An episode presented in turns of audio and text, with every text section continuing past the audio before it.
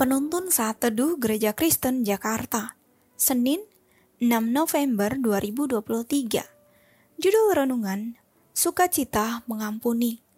Nats Alkitab terambil di dalam kitab Matius pasal 18 ayat 28 sampai 35 Tetapi ketika hamba itu keluar, ia bertemu dengan seorang hamba lain yang berhutang seratus dinar kepadanya. Ia menangkap dan mencekik kawannya itu. Katanya, bayar hutangmu. Maka sujudlah kawannya itu dan memohon kepadanya, sabarlah dahulu, hutangku itu akan kulunaskan. Tetapi ia menolak dan menyerahkan kawannya itu ke dalam penjara sampai dilunaskannya hutangnya. Melihat itu, kawan-kawannya yang lain sangat sedih, lalu menyampaikan segala yang terjadi kepada tuan mereka. Raja itu menyuruh memanggil orang itu dan berkata kepadanya, "Hai hamba yang jahat, seluruh hutangmu telah kuhapuskan karena engkau memohonkannya kepadaku.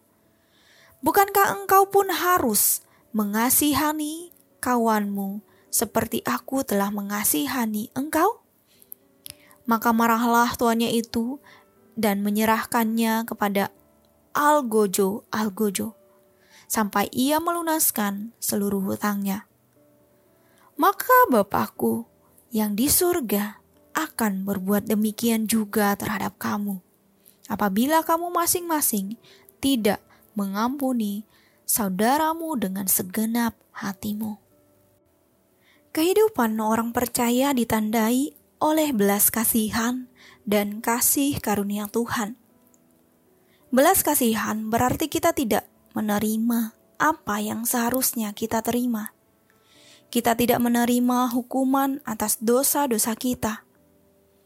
Sebaliknya, kita menerima pengampunan dari Allah.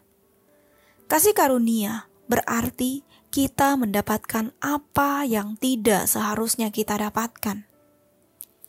Melalui iman kepada Yesus Kristus, kita didamaikan kembali dengan Allah dan disebut anak-anak Allah. Sesuatu yang tidak seharusnya kita dapatkan.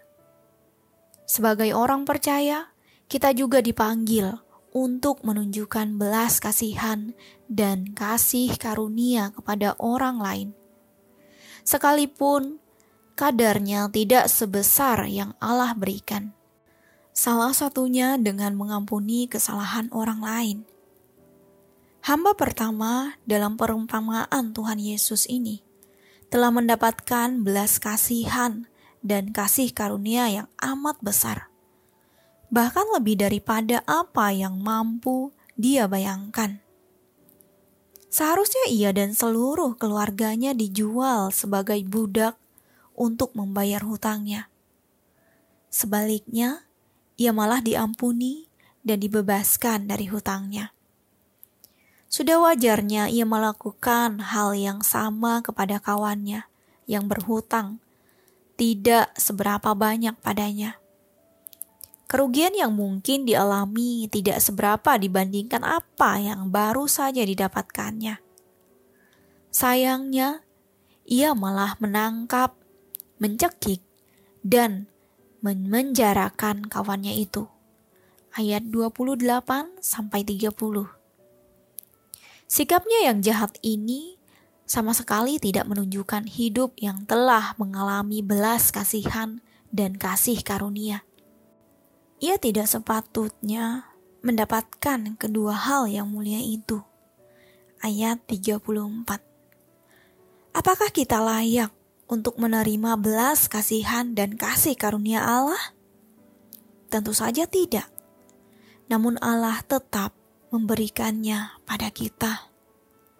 Belas kasihan dan kasih karunia Allah itu seharusnya berdampak dalam hidup kita sehingga kita juga dapat menyatakan sikap hidup yang berbelas kasihan pada sesama, dengan memaafkan dan mengampuni kesalahan orang lain. Kita menghadirkan kerajaan Allah di tengah-tengah dunia. Ini adalah tanggung jawab kita sebagai orang percaya.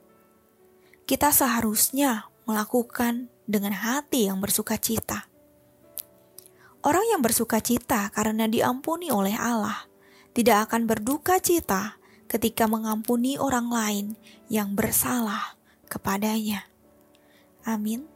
Terima kasih, Tuhan Yesus memberkati.